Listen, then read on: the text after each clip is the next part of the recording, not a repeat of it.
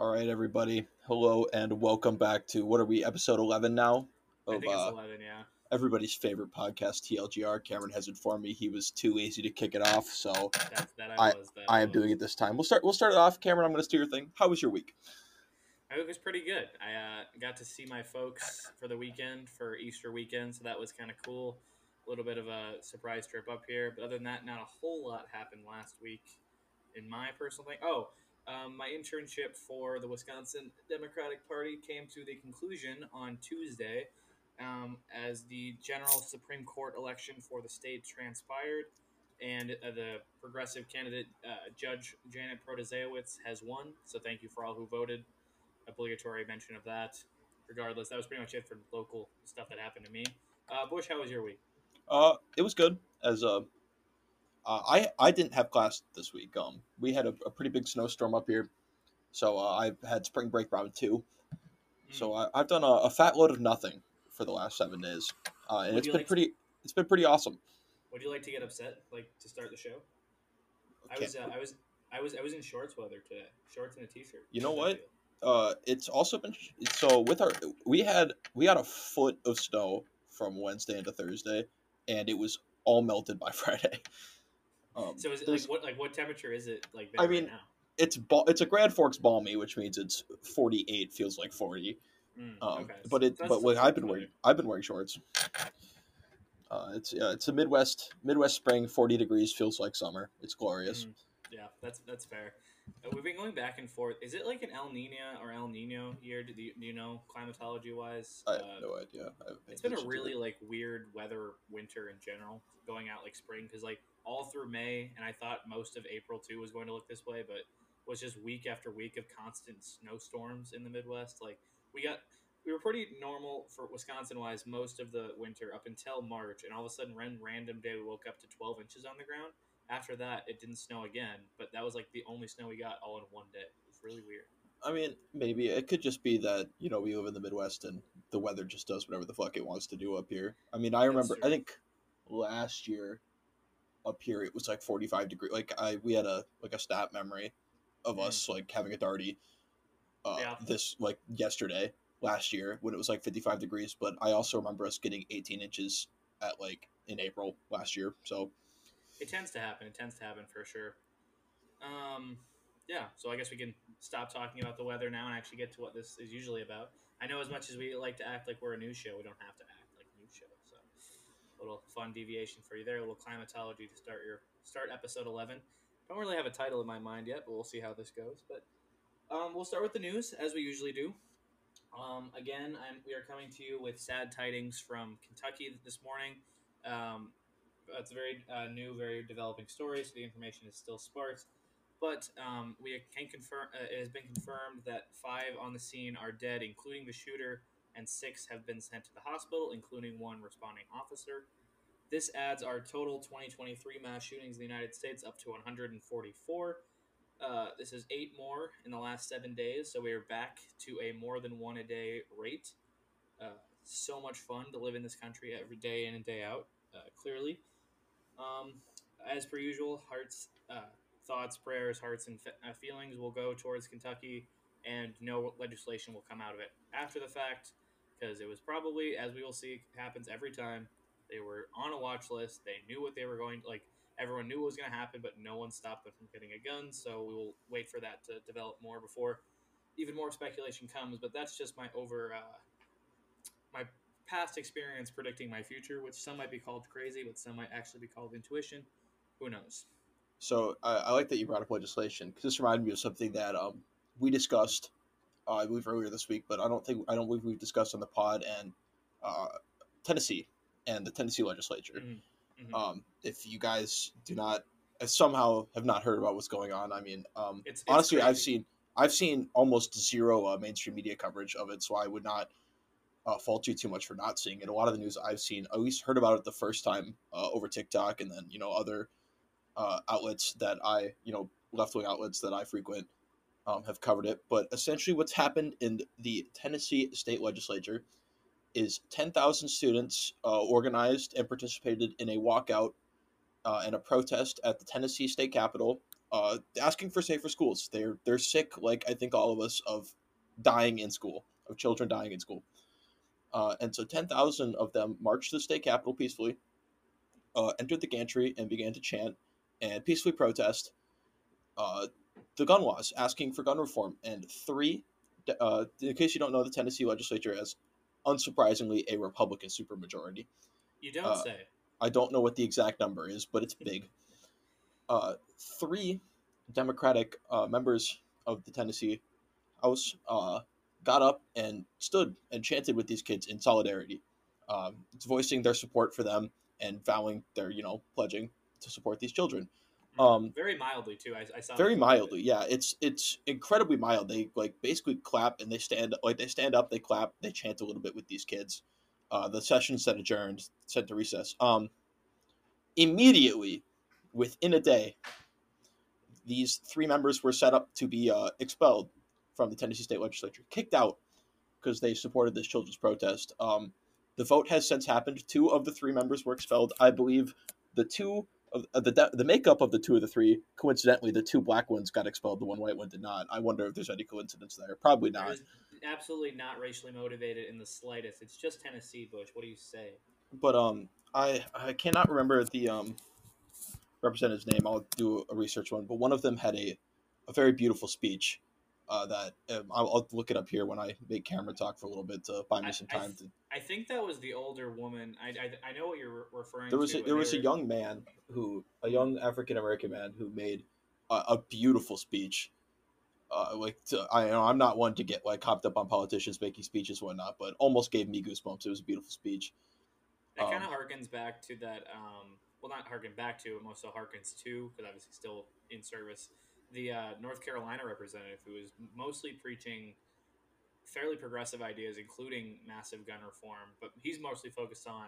And correct me if I'm wrong, Bush. You know a little bit more than I do, but he's more progr- uh, pushing for like uh, Congress people not having stakes in like publicly traded companies. Is that is that yeah, right? Like, yeah, he's done a lot of work for that. He, uh, uh, Dean Jackson, I believe, North Carolina 14, um, has pushed. He's co-sponsoring a bill to ban uh, elected officials from pu- trading like public stocks. Uh, he himself sold all of his stakes uh, before entering the Congress. I mean, I think he still has his.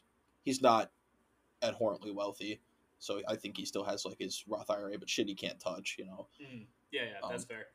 I will. I will say I fully support that initiative, and especially if, as what I've seen, he's also pushing towards similar gun reforms. And I definitely support both of those initiatives.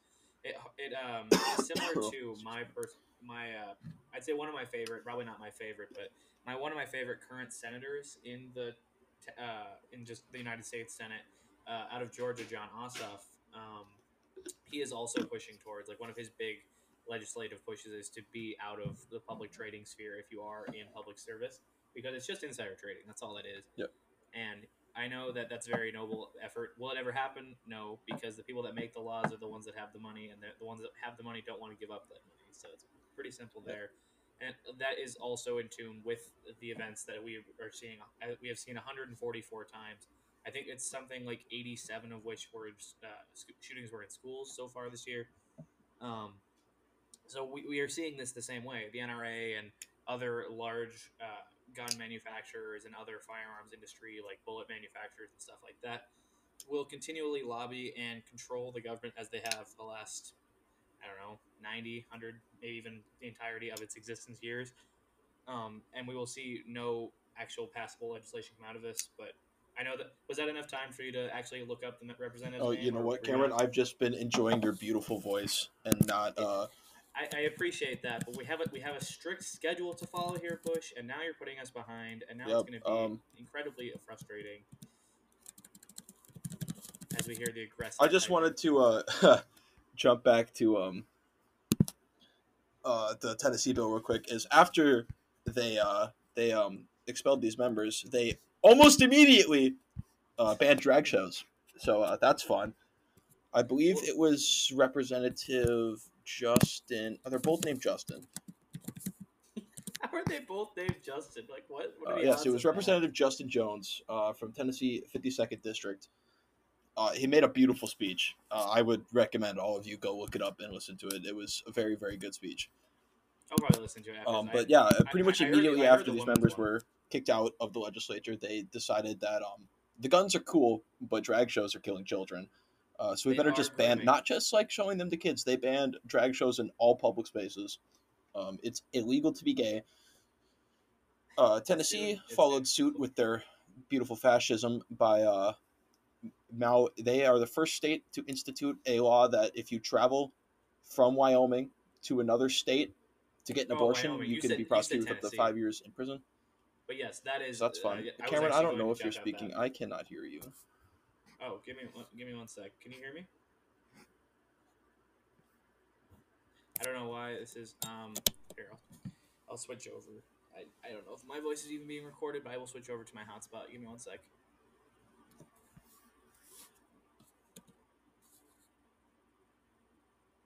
Oh, you know what? That's my bad. I believe I accidentally muted my uh, headset. Try, try talking, Cameron.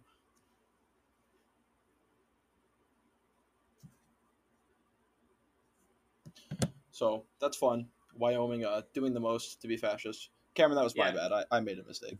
It's all good. Can you hear me now? Yeah. Okay, so it wasn't on me. For once, I'm, I'm glad to know. Um, but yeah, uh, you said you said Tennessee at the beginning of that story, but that, that was uh, Wyoming, and I Yeah. uh, I was going to bring that up too. That is just absolutely abhorrent, and like the the party of personal freedom, as they make aggressively clear during all of their campaigning and all of any speech they have ever made, they're the, uh, they're the party of God and freedom.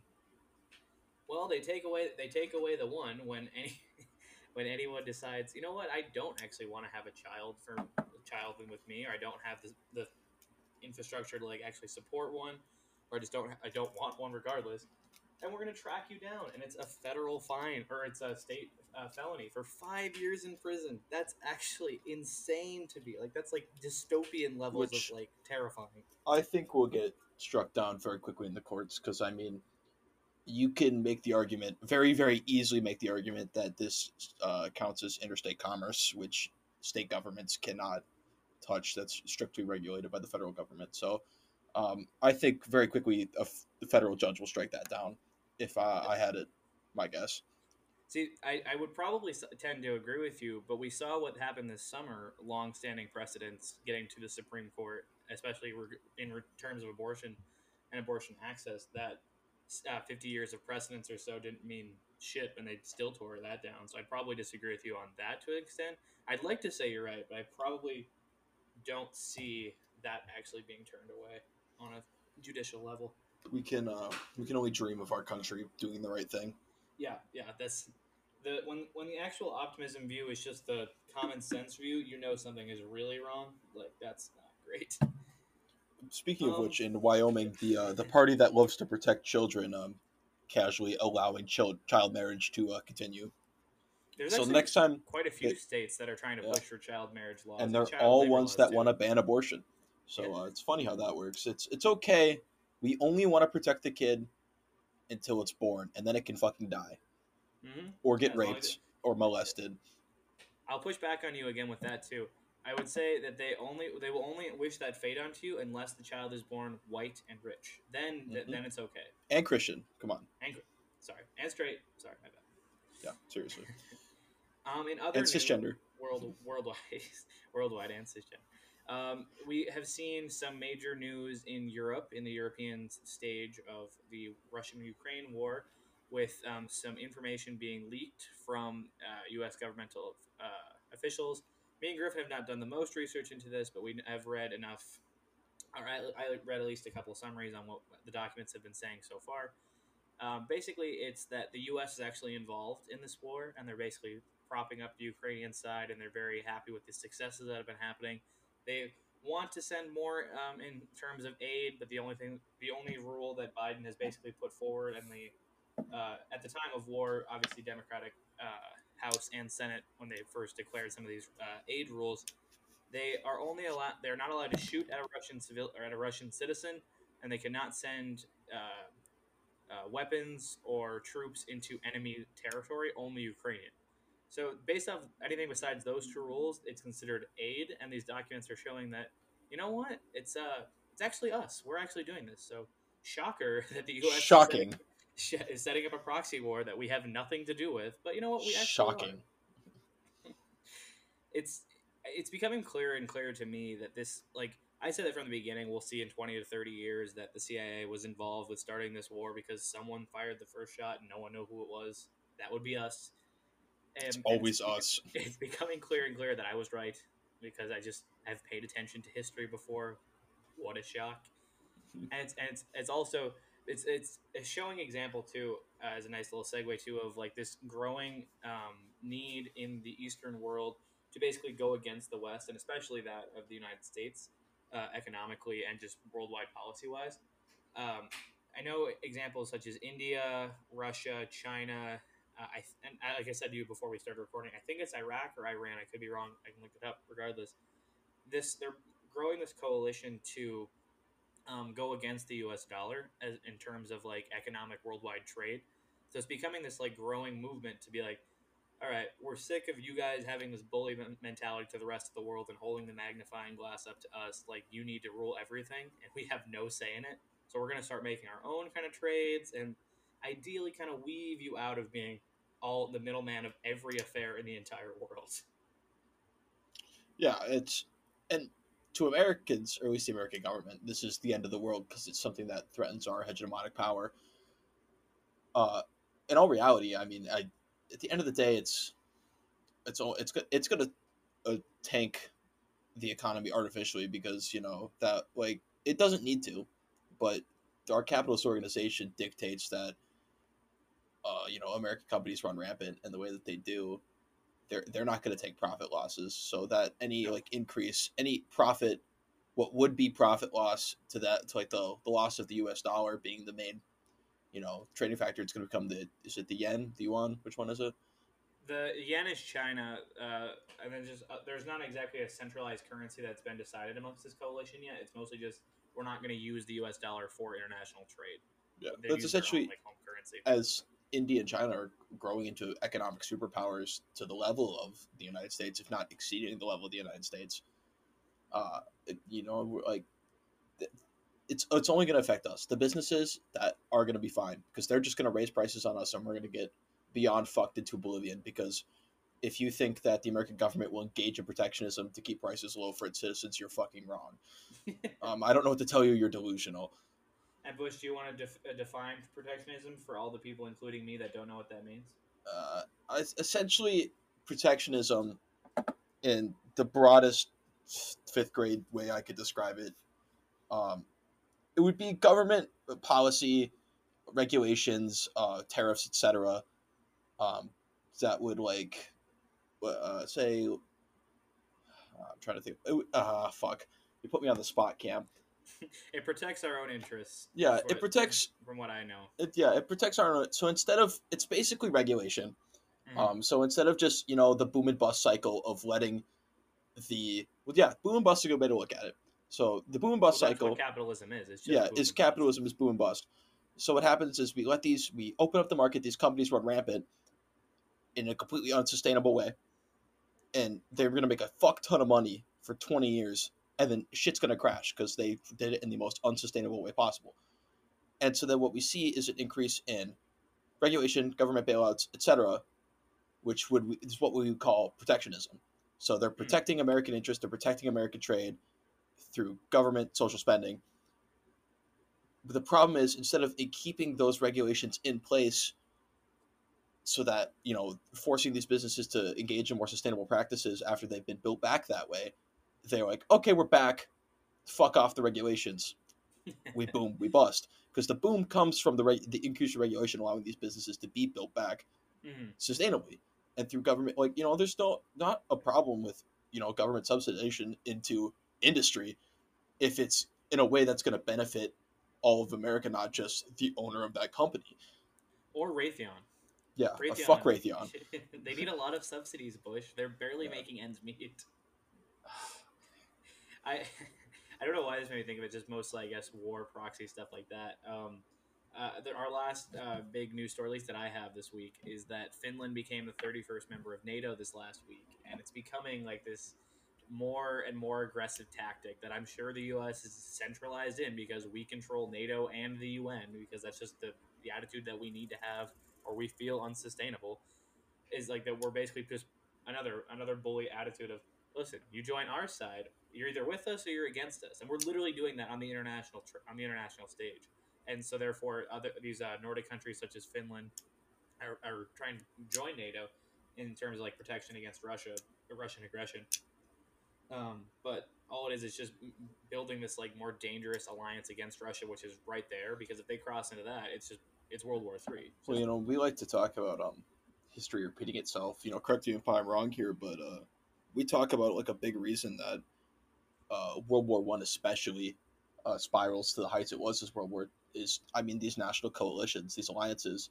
You know, it's Serbia and fucking Bosnia, two little shitters who don't really mean anything, get pissed at each in the grand scheme of like you know the world hegemonic power mean nothing. Mm-hmm. But they get pissed. Well, they have some. Big, they each have big, powerful friends who they're entered into agreements who have to back them up, and then this spirals. So Germany who is in no way like you know, Germany's not innocent in World War One. Don't get me wrong; they committed countless atrocities and war crimes. Yeah, yeah. But they're not the they're not the aggressor. They're simply honoring their alliance. Right. Um, it's- unlike World War Two. Oh sure. yeah, yeah. World War Two's a, World War Two's a different story. But like even on like World War Two, we see, um, you know, the fascist coalitions between you know Japan, but more so Italy and Germany, Mhm. and you know in Austria-Hungary, you know those kind of these far right governments. And then Wait, like but weren't they the National Socialist Party? yeah, alleged alleged socialism. Um, but like you see, you know, we see then these countries getting dragged into the conflict, you know, voluntarily or not. But then, you know, France getting invaded and Britain getting invaded out of self defense, but America almost, you know, obviously we were supplying Britain and France that entire time, hmm uh, getting dragged into the war as through that alliance. You know, it's just it all breaks. You know, it's like the alliances of this na- like scale, military alliances of this scale, always breed like you know, okay, the other side, East versus West. The West is building this huge uh, military alliance. The East feels threatened. They need to build their military alliance. Tensions continue to grow, and then is this second fucking Latvia, who's backed by Russia, takes a step into fucking Sweden, and now the world's gonna burn with nuclear bombs. Because thank you, NATO. Fuck. Yeah. God, my ear just blew out. Thank you so much, Bush. You're welcome. My um, what was I just about to say it's it's it's seen very like um like historically like if you look at like Cold War era too like we clearly had established the UN or like the beginnings of the UN post World War II with like the Yalta Conference talking about like all right what's going to be this new world order? And we were able to have our Western alliance between us Britain France and these other world, Western uh, powers. But as soon as the Soviet Union at the time uh, Russia now started making like this like Warsaw Pact, which is basically the exact same thing as NATO. It's just on the eastern half of Europe. As soon as that is, that's looked as entirely aggressive, entirely militaristic. But when we do it, it's for peace. Yeah, Because even we, now. we ex- exactly they want to they want to make an alliance with China or or India because they've been talks with both. That's seen as pushing the world toward closer to war. But Finland joining NATO is the exact opposite. Oh, we're trying to prevent war. Well, it's the same thing. You can't have both of those sides of the argument. We are either the aggressors or like we're not. It's not. It's not a two sides argument. we even see this with like yeah well it's the same thing now it's like like nato in america is exceedingly popular Mm-hmm. i mean americans fucking love nato because americans fucking love the united states military i mean we're Yeah. fucking sims for it let's be real We're, we're a tr- a trillion age to follow dollars. Yeah. Exactly. american Man- military man, is the reason. good. Yeah american america is the best because our military is the best is honestly the american like schooling way of teaching it Yep. we are we are good because we won wars Yep. um that, that, that's what I always, that's what I always tell my roommates from India too. They're always like, "Well, why did why do the U.S. have such an like why do most people from the U.S. like have this such of like uh, American exceptionalism or entitlement?" I'm like, well, that's because for the last seventy years, there's been we've used our aggressive military expansion to suppress any other form of like global like wor- world leaders. Like anything that we don't immediately control or have a decent chance of controlling, it just doesn't exist because we make sure that we sanction them or send in troops or send in the CIA to do coups. No matter what, our military will always be like, well, until we're not number one with that, we're going to be number one in the worldwide. Is what most people in America, I believe, think worldwide at least. Yeah. And it's like going back like we see the like you know nato being exceedingly popular but this whole i mean democrats republicans both i mean it's there isn't really a dissenting opinion on the fact that china and russia and india forming this coalition with you know whoever else in the east is a bad thing and threatening to national security. And I mean, in my opinion, it is a bad thing. I don't like NATO. I'm not a big I'm not a big NATO guy. I'm not a big UN, especially in the military. You know, I'm fine with it as like a free trade agreement. Mm. I think it's fine. Uh, and like a loose alliance in that way, but like the, the military capacity of NATO and like the UN, I think is frankly, I don't, I'm not a fan of military alliances, and regardless if that's NATO, regardless if that's in the East, you know, I'm not going to be not a fan of it just because it's the East doing. But that's what a lot of Americans are. Americans think the idea of fucking NATO and the UN Security Council is awesome because America's the the big hoss and like we're chimping it out. But the Mm-hmm. 2nd Russia or China wants to do the same thing, they're like, no, that's the No, worst. Why? Why would they do this? Evil. Exactly. Yeah, it's it's fucking. I don't. I think I think that will always be our biggest disagreement between us. I mean, we agree on a lot of things, as been pointed out by a couple people this week. To me personally, but I will say I think our biggest argument is probably like the disagreement between the two of us is globalism versus nat is uh, versus isolationism. I see the the positives of a NATO force, or I see more the positives of the UN rather than NATO. But because I, I, like to think that you know like deep down below the skin we're all the same hippy dippy kind of vibes. You're a lot more uh, humanistic in that approach. Like, listen, man, humans kind of suck. I like to think that we don't sometimes, but regardless, we're allowed to disagree with it. And I will. I, I did interrupt you for another reason too. Uh, this is breaking as of the last few minutes. Um, I just got a notification on my watch actually. The Nashville law, uh, Nashville lawmakers voted to send Justin Jones um, back to the state legislature in Tennessee. Let's so go. they're back in there. At least the one is back in there so far. That so Justin Jones. Okay, there was two. Um, was he? that, was I mean, he the one? he was the one who made the speech, I believe. Okay. Yes. There was Justin Jones and Justin Pearson were the two that were expelled. Which Mm. that is, you know, that's a rare America dub. 100. percent That's the perks of democracy right there. Um, we love to see it. That makes me happy. That made my day. uh, I know. I'm gonna. This is a bad, not a great transition, but you know, it's it's a transition. Speaking of days, because you mentioned that you only watched today. As we discussed a couple weeks ago, we have been watching a docu series on Netflix called 9/11: The Turning Point and the War on Terrorism. Um, we have been watching. There are five episodes in the series. We watched episode one for last week, and we watched episode two. We were supposed to watch it as homework for this week, but Bush pushed Bush pushed off his homework until about an hour before we started this. So we will talk. Be start. We will be talking about episode two of this documentary titled "A Place of Danger." Bush, I know I talked about it a lot last week, so why don't you start us off with your thoughts on episode two? Um, yeah, I was. This was. I mean, it was a good episode. I've actually really enjoyed this series so far. I've I found too. it. It's definitely from a very American uh, perspective, Mhm. uh, which is to be expected. Um, but I don't. I don't think they've got. They haven't. Exa- and they've done. Uh, this episode I liked especially. They didn't go hog wild on the military propaganda. They actually focused a lot around. Um, I'm blanking on her name. Uh, the Oh, the um, representative. Uh, Barbara Lee. Yeah, Barbara Lee, who was the only elected United States lawmaker between the entire House of Representatives and the Senate who voted against giving the president, you know, this insane military power, this basically endless military power. Yep. In the Middle East to fight terror. Authorization use of military force. I wrote. Yeah, That allowed him to basically do whatever the fuck he wanted. And by him, I mean Dick Cheney, of course. Yes, of course. Not, Um, not Bush. and she was the only dissenter. And I, I actually really, really liked the way that they focused around her, and like a lot of like her thought and her idea. Like they didn't go hog wild on the hell yeah, brother, let's fuck them up. They, they bombed us. Like That, that is undoubtedly coming next episode. I'm sure. Oh, As soon as, we, as soon as we actually join the war on terror and like coalition wise, we're still technically we're still in the in the uh, the period of like being hit because it shows like the actual legislative the collapse. view. Yeah, it shows the collapse of the towers and it shows the Pentagon being struck, as well as Flight 93 in Pennsylvania. Um, it shows all of those uh, for more for a more like grounded level and like talks about like the tragedy of those events.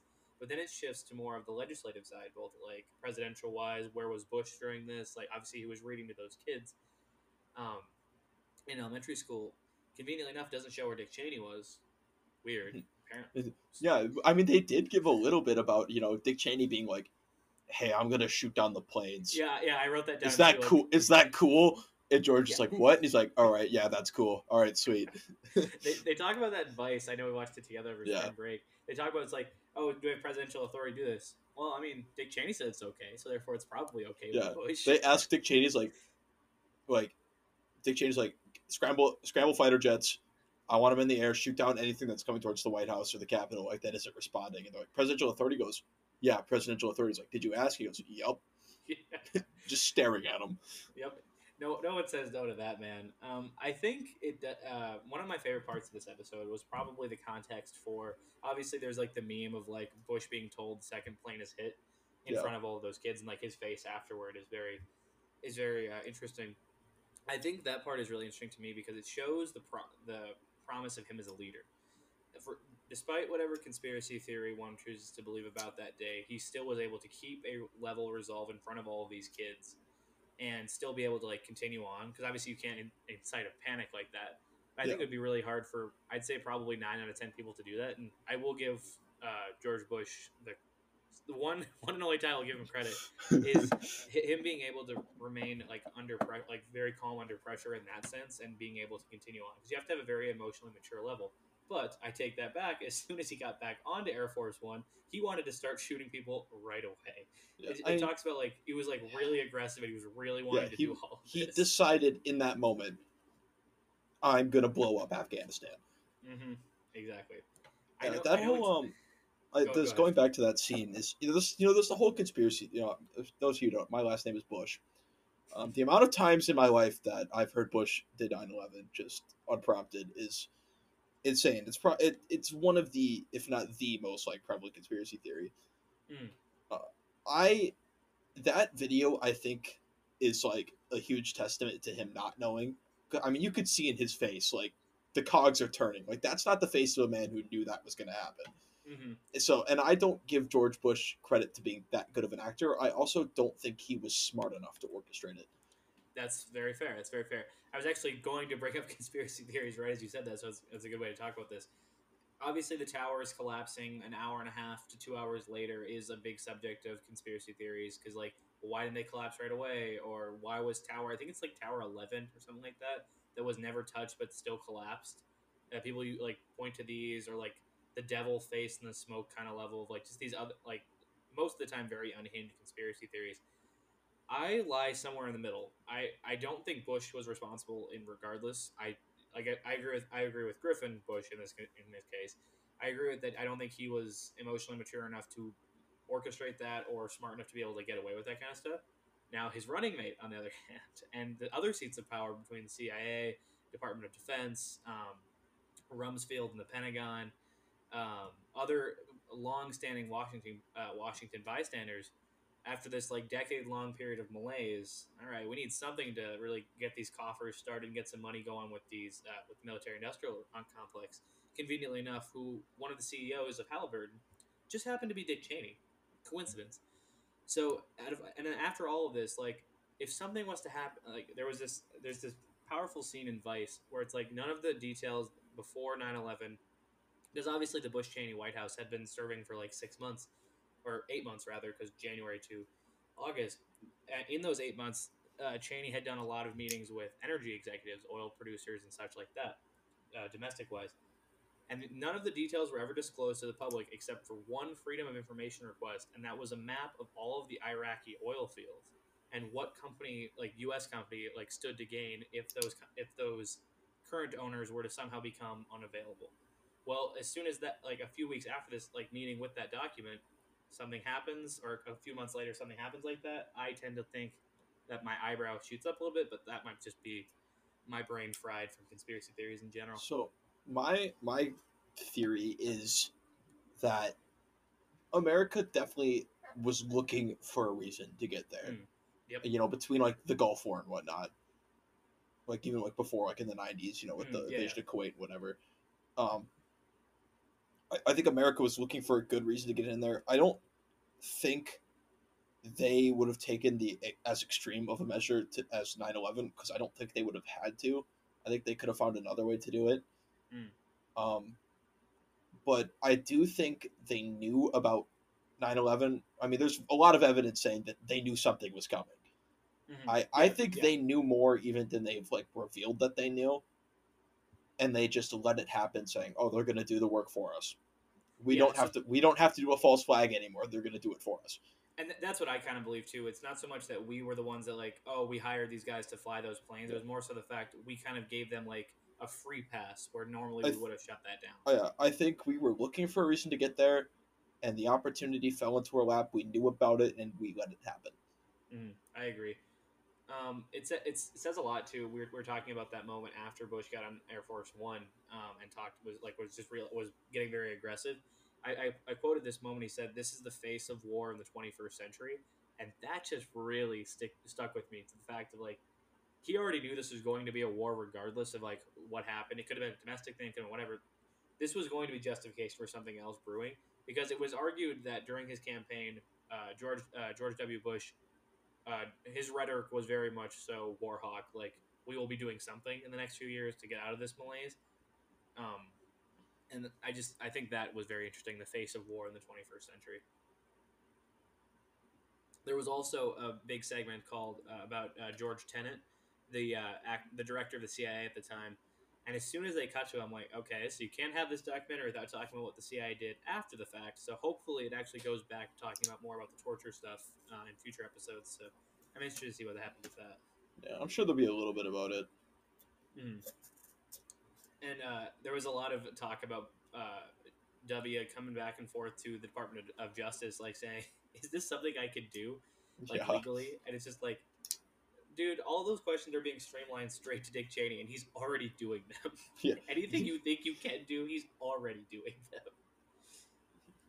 Ugh. Another, uh, I will say this, like, kind of to wrap, uh, talking about this episode up, for at least from my end.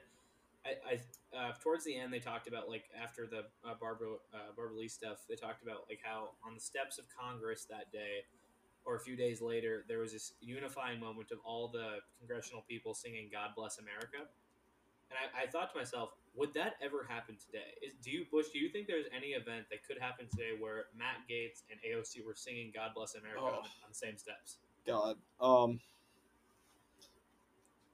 I want to for my own mental health say yes, but I don't think so.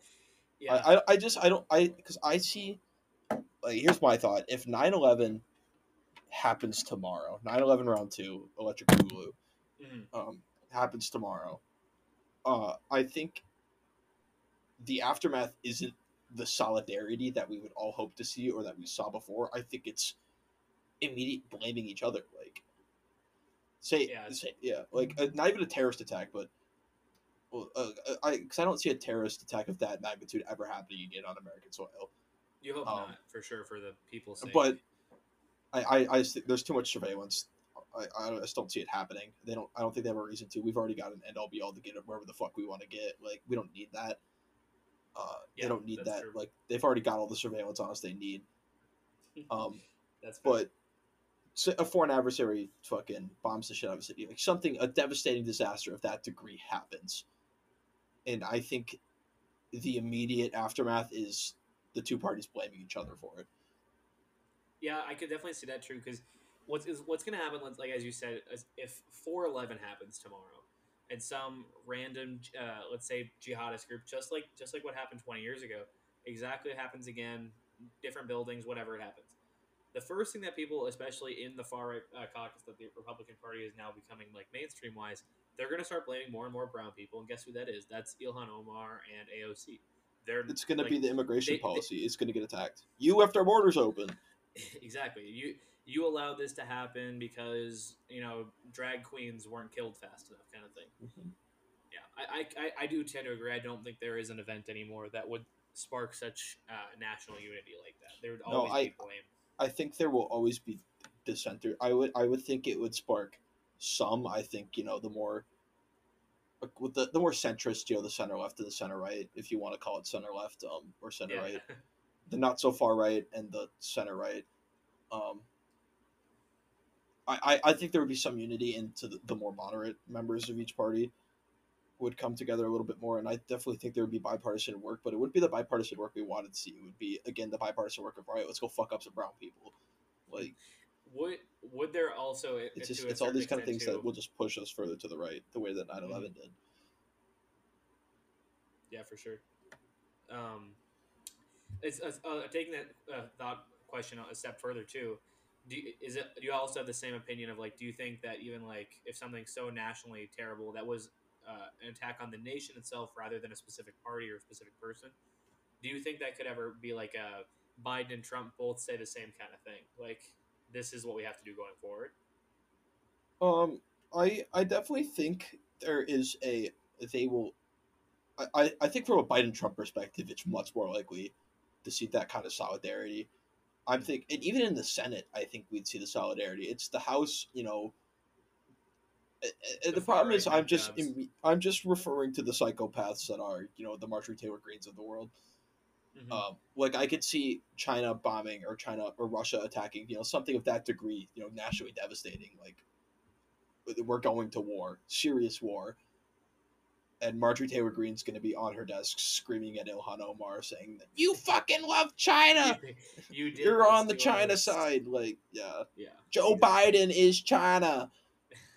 Communist Brandon is gonna do this to us. So I mean, and I think the rest of them. I mean, I think that obviously there's going to be dissenters. I because there'll be the the more progressives on the left who will be anti-war and they'll probably get censured for it. Um, and then there will be the the whack jobs on the right who want to immediately nuke Moscow. But I would like to think that you know a fat majority of the representatives and almost all, if not the entire Senate, I think would be able to work together in a Mhm. comprehensive manner. That's fair.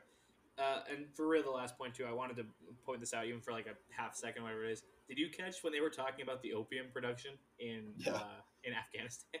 Yeah. how they how the CIA like pr- tripled the production of heroin in just a matter of a few years because Well, how else are they going to fund money." the rebel groups? That's that's true. Get we are the good guys every time. you know, we're talking a little bit about far right. We gotta. I feel like we gotta mention our boy, everybody's favorite former president, Big Don, Mm. got arrested. Yes, yes, he did. I know we, we talked about it a little bit last week, but obviously there's been more uh, more uh, sp- speculation stuff like that. Uh, more just time for the stories to develop. Yes, uh, Trump was arraigned last Tuesday. Was it? It was Tuesday, right? It was Tuesday. Yeah, yeah. So he was he was arraigned. Uh, he was arraigned last Tuesday. Was officially the first president to be charged criminally, um, post or prior service, uh, except for uh, U.S. Uh, Ulysses S. Grant. He got a lot of speeding tickets because he was riding a horse too fast. But that was pretty much it for that. Um, yeah, Trump was uh, brought to New York under District Attorney Alvin Bragg's orders and was read his uh, charges, which amounted to 38, I believe, 38 felony 34. counts, 34 counts, uh, felony counts of business fraud and other tax-related fraud and stuff like that. Will this result in anything? I think we can say it together, Bush, on the count of three. One, two, three. No, Absolutely absolutely, not. not. There, there we go. And uh, yeah, it, it was it was a lot more just like theater. There was a lot more um, reactionary content after the fact. Uh, oh, this is terrible. If they can do it to him, they can do it to you. I mean, yeah, that, They, that's they the- can do it that's- too. That's kind of the point. that's the whole point. You should be celebrating the fact that if you want everyone to be equal under the law, that he is also equal under the law. Thank you for We've, uh, making your own point. We've harped on this quite a bit, so we, we won't hang on it too long. I just want to say that the only because we I know everybody knows that this really isn't going to affect anything. Yeah. The only good thing that could have ever come out of this was a mugshot, and we didn't get it, and I will never ever forgive the New York District Attorney for that. I'm so upset.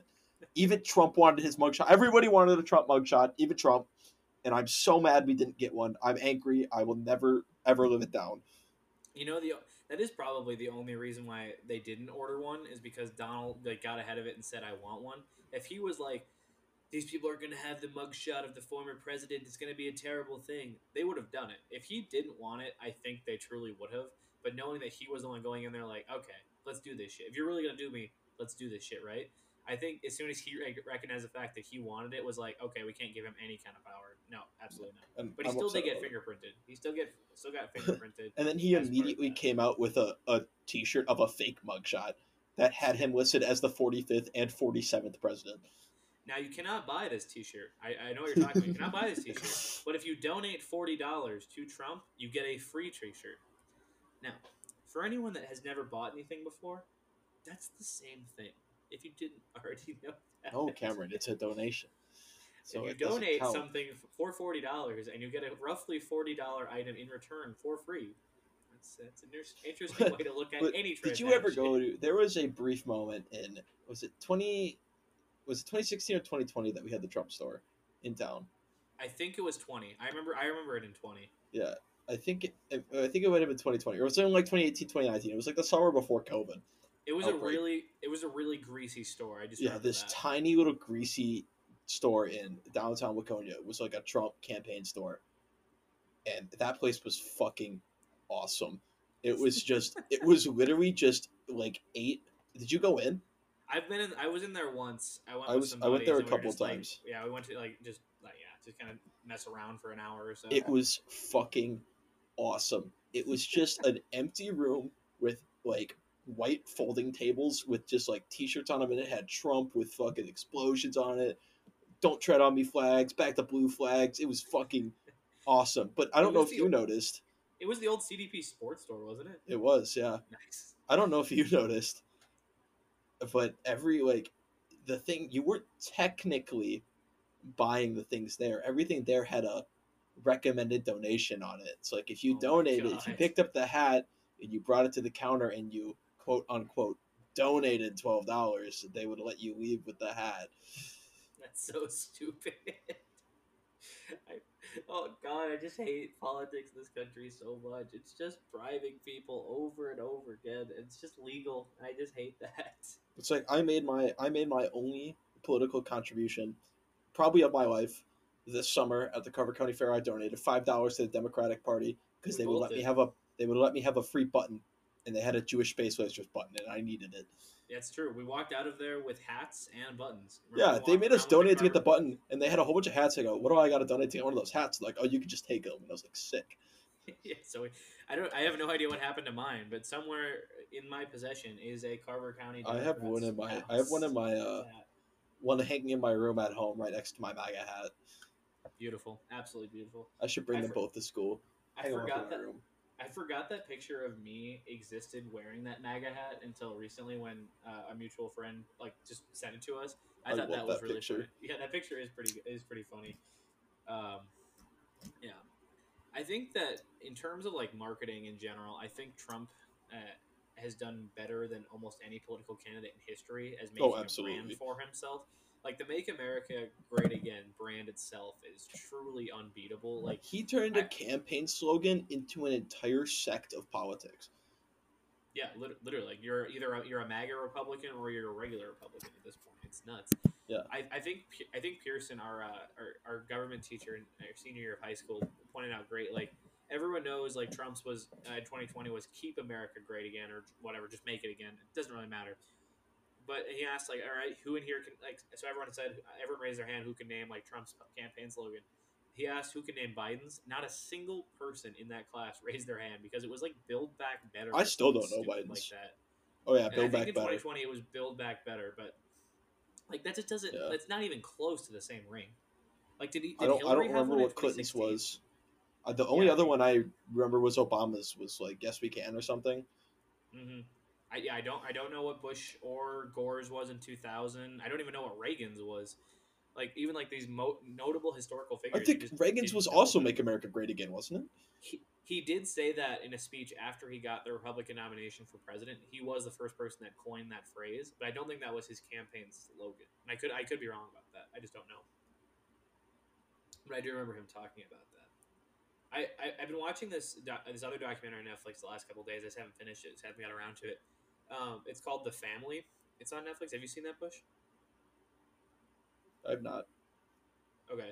Well, it, it, it harkens back to Reagan and other just like it, basically it's like this um, journalist who got like caught up with this like secretive like organization, basically a cult that has been running DC like insiders since since Eisenhower, and it's these like ultra conservative, ultra Christian like just followers that have like way too much sway over government policy, and it all started with this one guy. I'm completely blank on his name. It's a very incredible documentary. I would highly recommend it. But it It's called The Family? It's called the family. Okay. But it all like one of the one of the key aspects of it too. It's like basically every president since Eisenhower has been a part of this movement. Like the National Prayer Breakfast is like their like annual event for fundraising and stuff. And every president since Eisenhower has done it, save for I think um, I don't think Clinton uh, Clinton was a part of it. I know that, and Obama went to I think two of them in his presidency. But every other, especially the Republican presidents, have been like vehement supporters. I know I know Carter was too. Uh, He's actually interviewed in the documentary, and he is ancient. I know. How Yeah, he's Jimmy Carter still alive? Yeah, uh, not for much longer, but He was take yeah he was taking off uh, medical like assistance a while back. I remember that. But I would highly be- recommend it. It's The Family on soon. Netflix. 100 percent very good. I, I saw something else come up on my feed. I thought this might be interesting too this morning. So I'm gonna give you the names of like five just politicians. I'll list them in a random order like that. And it's like it was talking about like their it was their ranked or whatever by their approval rating. And I'm just kidding. I won't give you the like the exact ranked orders, but so it was Hakeem Jeffries, Chuck Schumer, Mitch McConnell, uh, Kamala Harris, and McCarthy. Who do you think out of all those people has the lowest approval rating?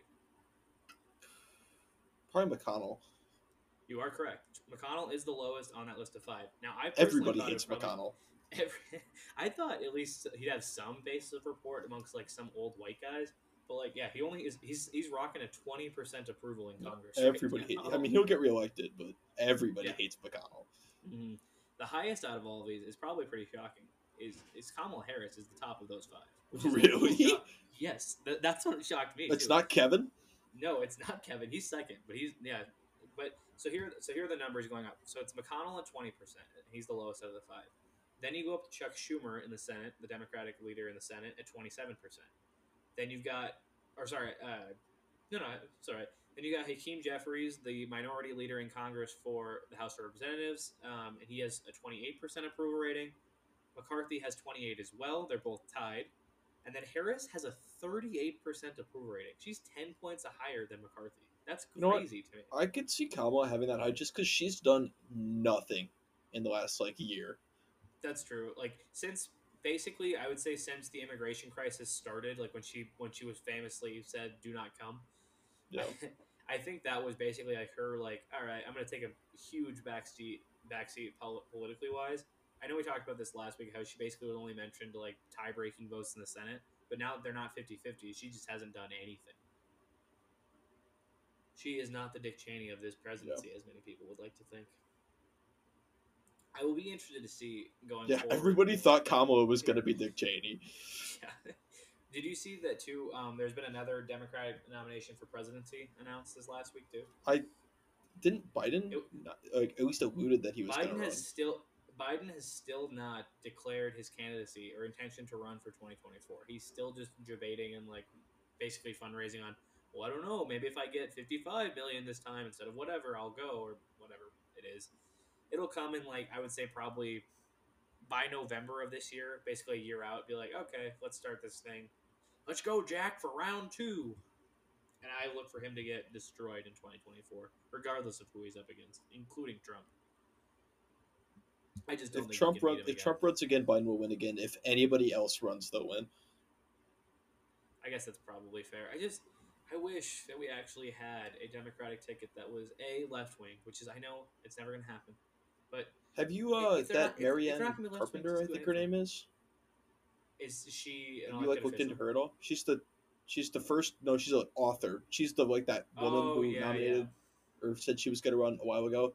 I've That's actually right, looked yeah. into her quite a bit, and she's she's almost she's getting there. She's very vehemently pro union. Uh, I saw uh, like a post of her like a press conference today. Um, she's like, if if I get elected, like day one policies I'm going to implement, I'm gonna cut all federal contracts with um, union busting organizations.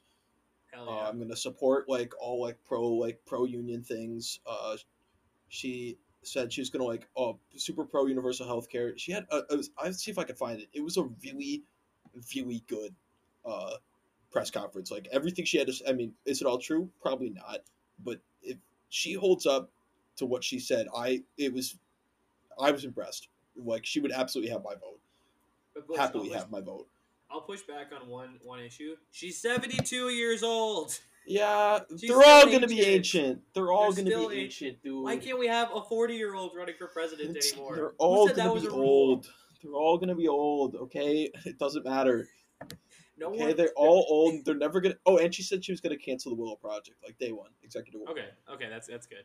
The, I don't know where this, this came in someone's idea. Like, you only have to be 35 to run for president, and I guess it, someone told someone once upon a time, during the last 20 years, you have to be actually be double that. That's just the baseline. You actually have to be like seventy to even start campaigning. What is wrong with you? No, that's not what I mean- anyone wants. But like, if you just look the way our, I mean, that's not what anybody wants. But our system's like set up that way, and one, you have to be exceedingly independently wealthy.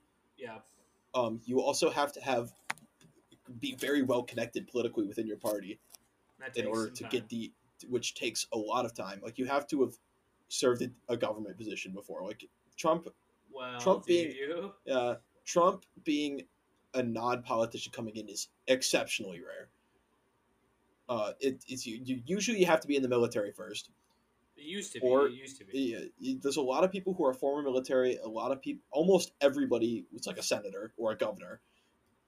Senator is the most common, I believe. Yeah, and it's governor, wise. I think. Yeah, it's there are a few, including Walz, that I would I would like to see. I know he's not young, but at least he's like we never actually looked it up how old he was going to be after his birthday last Thursday, but I'd say early early sixties at the youngest. Um, besides that, at least you have some senators like. As much as I'd love to say Johnny Boy Fetterman, I just don't think health wise he's ready to run like like for such a stressful position yet. I would love to see Ossoff run. He's 36 years old, like very at the minimum. He's very very much a very man of the people kind of guy. I wouldn't mind Mark Kelly. He's only 57 years old in Arizona. There are so Tim many Walz younger is uh, people. 59. Re- He just turned 59. Okay, he will- yeah, that's I would 100% support that. At least he Yeah. won't be ancient. How old was Obama when he was first elected? He was late. I think it was like 40s, wasn't he? 45, wasn't he? It was something like that. I know he ate like the presidency really aged Obama. Like I mean, it him- eight years too. yeah, he it was eight years, and it's obviously the most stressful job that anyone can really have. But like, I, I remember him looking like exceedingly old after he was uh, out of office. It, it's another part Speaking of of, uh, oh yeah, well, go, just go this is just a random like offspring on Walz. He uh continued. To, you know, I I will confess, I did not vote for uh, Walz. I, I did not vote for the fascist Scott Jensen. I voted third party for the socialist lady who was running, just because. Uh, and I will admit this to myself. I this was at the beginning of my left wing turn, and I was like, oh, I don't want to vote for a Democrat. And like, and I definitely fell for some of the propaganda um, against Walz here. You know, growing up in Waconia and kind of being trapped in that echo chamber. Mm. Um, but upon like further research, and since I followed it, he's been in, in increasingly based. You know, we've talked about a lot of the great things he's done. You know, from uh, trans day recognition, affirming transgender rights, affirming abortion rights, uh, Safe providing haven state. safe haven state, um, uh, free free school lunches and breakfasts for all public school students. He's also recently been up in Ely and in Moorhead and around, um, and he's he's really pushing hard for a a ten I think it's a ten and a half thousand dollar a year for middle class families for like childcare That's support. awesome. Yeah, Why which is I, which so is awesome. progressive? I, he's He's- been uh, he's honestly like I always saw him as like this establishment Democrat, and he very much is like a liberal. But Yeah, he's but been he- doing a, a lot of very good things, He's actually Uh, doing. He's actually getting shit done, which is 100 percent and, and like, like, and and this is stuff that like like how are you going to be upset about somebody increasing funding for education and like making sure children aren't starving and like giving you money for childcare? Like you can't be mad at that. The only co- the conservative argument against people like like really good like is everybody like like you look at progressive policy. This is something I've noticed a lot. You know, just like they're discussing like because a lot of my friends are conservative, and not a lot of them are politically like overtly politically inclined. Mm. And like I talk to them a lot, and you know, like I you know I I I tend to I never tell people my alignment. Never tell them that I'm like a leftist coming in. I Yeah, just like to scary. speak Yeah, because they they'll immediately shut me off like oh he's a lib, and they Yeah, won't yeah. listen to me. Um, so like I, I like to just speak, and I find a lot of times like people genuinely agreeing with almost everything I have to say, the conservatives, and the only real conservative pushback to any of like progressive policies is like oh but the taxes, and like yeah well we'll tax the one percent, and it's the biggest thing.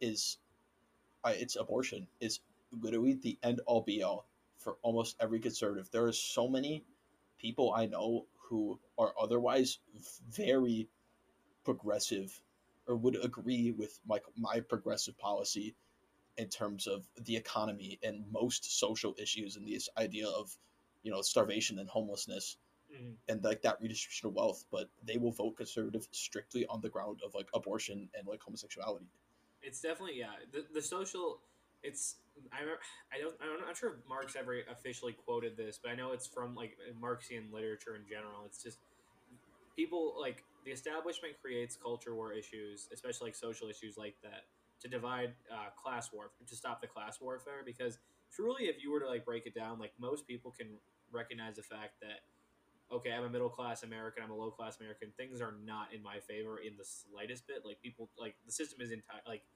I, one of the most famous examples, like the quote that I was thinking of, the most disturbing thing in America, and I'm pretty sure America alone pretty much is. You know what's the most expensive profession? Being poor. Like that's the like mm-hmm. being in poverty is the most expensive thing you can do, which is just crazy to me. It's so sad.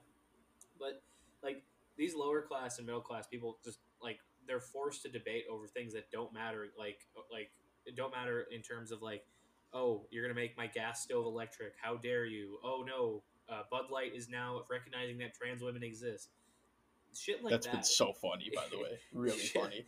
well yeah we'll cover that more in depth next week or just as it develops but culture war things like that are just meant to distract people from class consciousness and the recognition that the upper class will always have your interest at the lo- the bottom of their list because theirs will always come first and the system is literally built to protect wealth and capital Yeah. and as soon as I you mean- realize that you either have a choice of well gay rights or no it's gay people are being sent to hell and that's very Yeah. deliberate and and that is, I mean, it is.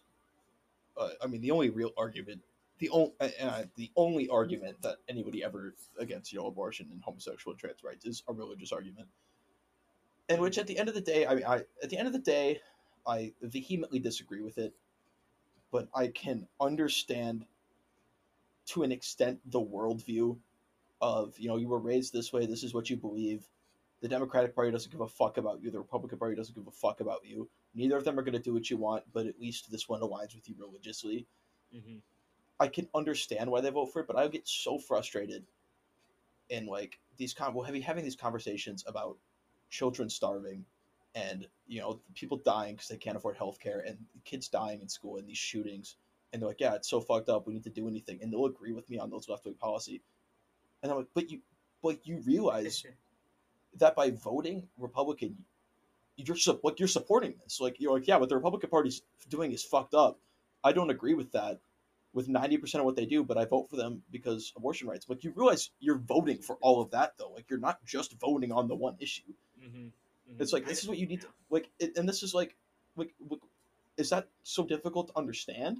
Like, or is it just like intentional ignorance? Like that you don't want to think about the fact that you're voting that nine out of the ten policies you're voting for you vehemently disagree with and are evil, but Yeah. one of them you think is good.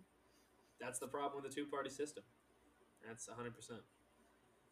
Ah, well, I think that's enough ranting for me today. Bush, do you have anything else you'd like to say to our Uh, just uh, one one more quick story. Yeah. Uh, the Dalai Lama, oh, yeah, yeah. uh, a pedophile. Uh, yeah more or less. He uh he uh, so apparently a kid wanted to give him a hug, and the Dalai Lama gave him a fat smooch on the lips and asked him to suck his tongue. Uh, that just happened like today, so it's a developing story. But you know, you know, you know, religious leaders being pedophiles. Happy Easter, everybody. Yeah. Um, that, that was yesterday.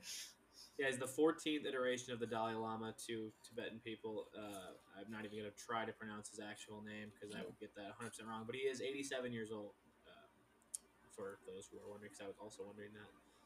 But um, next week, to give a little preview, um, we'll be discussing a very important, we're we with culture war, we'll be discussing a very important culture war issue that was raised in the Reagan era and has been uh, transpiring in American prisons ever since if anyone uh, is able to decipher what that is from there, uh, you get to know before the rest of the world does next week. But regardless, this has been episode 11 of TLGR Two Lefties Get It Right um, with your two hosts. Griffin, you started, so you might as well. Yep, I've been Griffin And I have been Cameron, you, like usual, I suppose. But regardless, as always. um, some might say. as always, some might say for sure. I have been thinking about potentially investing in some merchandise, so please let not let down let us know down below if you would potentially buy We've some. we've, we've I've I've done a little bit of designing, and might I say they're pretty spicy. So They are, they are pretty good, yeah. But yeah, this has been episode 11 of TLGR. We will see you next week.